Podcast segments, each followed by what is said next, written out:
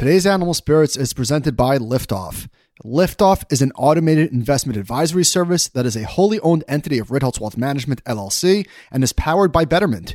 Visit liftoffinvest.com for more information. Michael Batnick and Ben Carlson work for Ritholtz Wealth Management. All opinions expressed by Michael and Ben or any podcast guests are solely their own opinion and do not reflect the opinion of Ritholtz Wealth Management. Ritholtz Wealth Management is an SEC-registered investment advisor who receives fees from clients who invest in their Liftoff proprietary portfolios.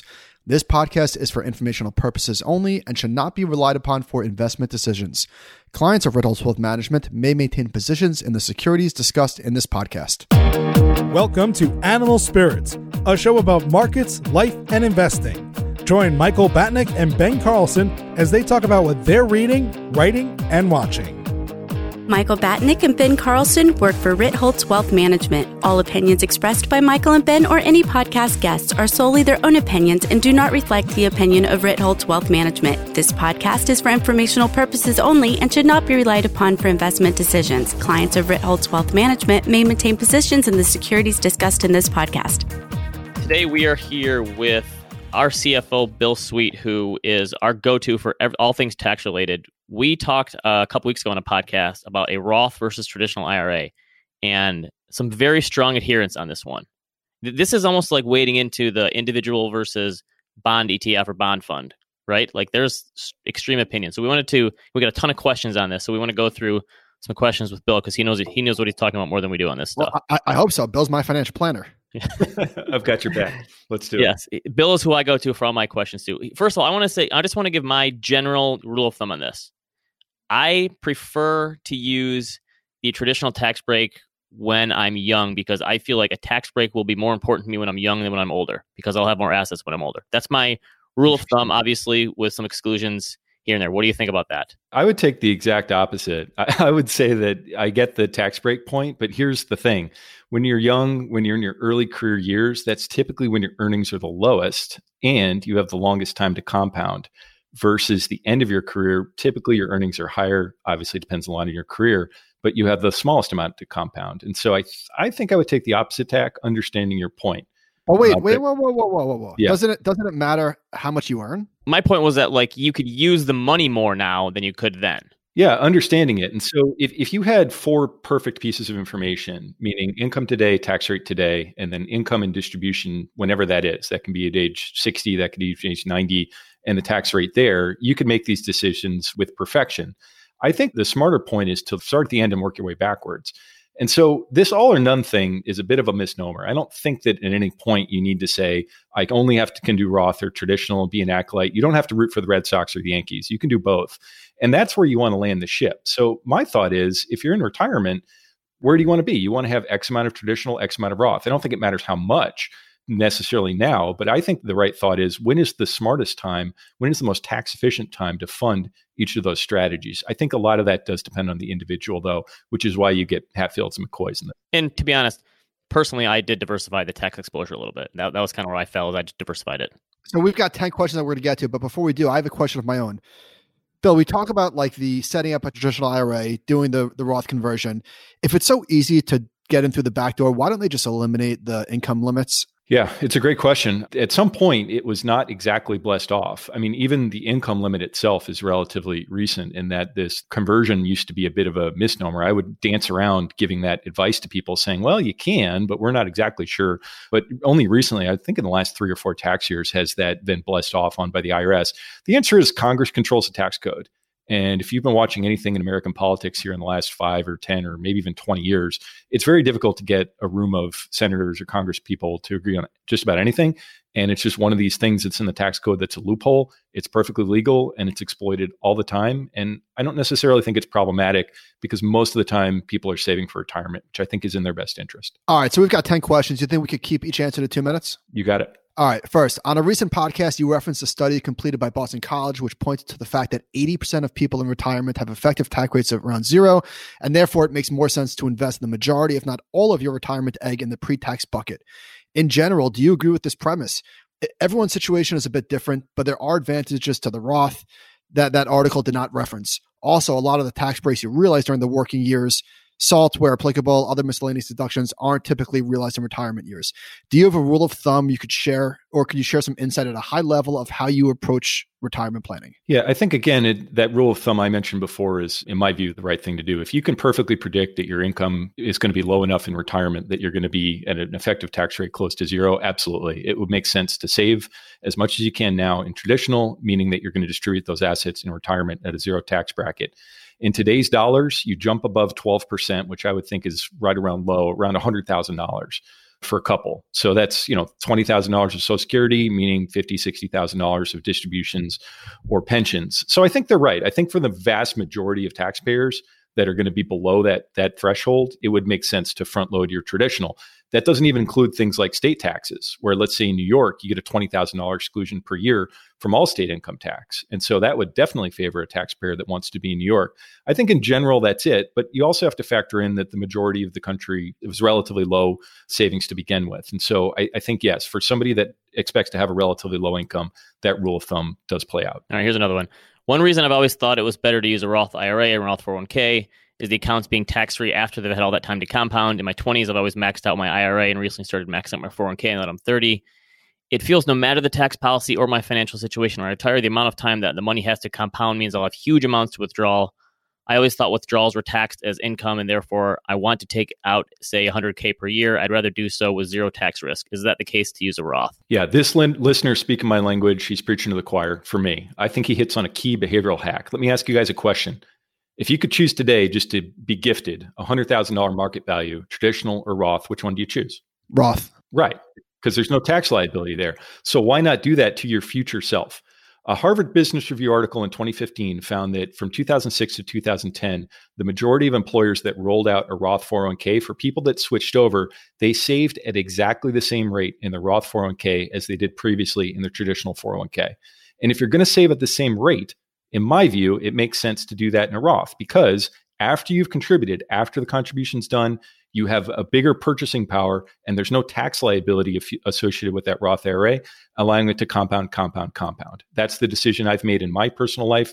I don't know when I'm going to transition, maybe 40, 45, somewhere in that neighborhood, but I'm thinking around when I jump up to 32% tax bracket, that's when I'm going to make that switch. And this is I think the taxpayer's got it right. So you're going to switch from a Roth to a traditional at that point? Yeah, or tilt the average. Again, I don't think it needs to be all or none, but basically every dollar that I have personally, and I just turned 41 and it hurts me to think about that, but is in a Roth or Roth 401k and IRA today. And I've made that, I practice what I preach. I think that's the right thing for me to do, but I'm getting at the precipice where I'm starting to think, geez, in the next 5 years or so, I'm going to need to flip that switch. This was a good one. I speak with experience that you are 100% wrong on Roth IRAs. Oh, thanks. All right. The power of compound, by the way, I don't even think there was a, hey, like your show. I think that was the lead. The power of compounding works for both types, but tax-free withdrawals far outweigh the possible tax benefits. And there's a lot of quotes in here. The possible, quote, possible tax benefits you, quote, might have when you are retired and drawing on the balance. Consider what the results are if you do super well performance-wise in just a few of the later years, of the 40 years you are contributing. Your whole argument goes out the window. By the way, this wasn't our argument. We were presenting the results of a study. My gosh. Your whole argument goes out the window when drawing 4% puts you in the 24% tax bracket. The only way pre-tax contributions work is if you are planning on being unemployed for a few years and do controlled IRA to Roth conversions. Bill, are we 100% wrong? Yeah, it's the exact opposite point that the first question made, right? Is that if 80% your effective tax rate is zero, this taxpayer is positing that, hey, I'm going to be in the 24% tax bracket if I'm withdrawing 4%. Good for him. Yeah, exactly. And so he's in one of the 20% that it probably would make sense to favor a Roth, the compounding effects and everything else. However, he hits on a really interesting point that I want to highlight here. And this is Michael Kitsis' idea. I think it makes a lot of sense. He argues that funding your traditional is always the way to go. And the reason is it's not a one-way street. You can always do a Roth conversion from Roth 401k, traditional IRA. You can convert that to Roth in any year. The reason that you wouldn't do that or decide not to do that is taxes. You'd have to eat the tax on any conversion. But let's say at December of each year, you calculate your family income. You're at $90,000, let's say, of gross income. You have about $10,000 of room at the 12% tax bracket to fill that up. And so in a lot of ways that for a taxpayer that can perfectly control their income, that makes a lot of sense, that strategic conversion through time, or do it at the end, do it in those years in between when you've retired and before you filed for Social Security benefits, as a taxpayer indicates, your income is going to be low. That's when it makes sense to fill up those low tax brackets. By the way, I know this is so important, but the tax stuff always puts me to sleep. Don't you think for people that are like arguing about this stuff, Ben made this point that they've already won? Yeah. They're already better off than 99% of people. You're in that 20% that this is a game now. And it's a game worth playing because I think these things do matter, but they matter on the margins. I mean, what are you going to get? An extra 2 to 3 to 4% purchasing power of your lifetime? The point is, if you've been able to save over time, if you've been able to build up an account balance where these questions matter, exactly to your point, Michael, you've won the game. I think this one's a softball for you. How should I think about the following two things related to Roth? Tax rates increase a lot, especially for retirees with $250,000 more in annual income, and the value of not having to take RMDs from Roth accounts versus non-Roth IRAs. It seems like having some diversification in retirement savings accounts is a good idea. Yep. Different buckets and fill them up. And again, look at the values. We're talking about $250,000 of household income, right? So again, these are folks in the top 10, top 5%. But that said, yeah, I would agree. My bias is we're living in artificially low income tax land. I think we've been really since the Bush era tax cuts in the early 2000s. A tax truther. Yeah. Well, if we're going to look at anything going on at the federal deficit or budget, I think it's likely to predict that'll happen. You don't have to introduce single payer healthcare to predict that we could potentially have a higher income tax rate in the future. And so if that's your bias, and I share it, then locking in a tax rate today does make a lot of sense. Next question. I'm a 23-year-old FA with, I won't say who. I gear 90% of my clients, especially young ones, to Roth strategies. My own savings is all Roth as well. The millions of dollars of compound interest you can receive that will never be taxed by your beneficiary seem to outweigh a small tax liability today. Also, never heard of Roth being counted against your FAFSA. Also, my retired clients' lives would be much simpler and easier with Roth savings instead of traditional. You wouldn't have to worry about Social Security taxes with 2i withdrawal, clients taking a lump sum for large purchases that will be heavily taxed, and beneficiary inheriting a large tax liability who are most likely in their highest earning years and already in a high tax bracket. Bill, your thoughts? Yeah, I think they're right. It does make things simpler. There's no argument there that ultimately if most or majority of your assets are in Roth, you don't have to calculate the tax benefit. He mentions FAFSA for financial aid. I'll mention another one. Medicare premiums. Once you hit 65, if your adjusted gross income is above $178,000 in one year, which is possible if you need to take RMDs, or let's say you want to do a family vacation, buy a house, if all of your assets are in traditional IRAs or 401ks, you've got to eat that tax and you've got to eat it all in one year. And what Medicare does is if you cross certain thresholds, they send you a letter saying, hey, your Medicare premium's not $50 a month, it's $200 a month. And believe me, when you're a client or a taxpayer getting that letter, you don't ever want to get that letter. So I think that's a great, great point.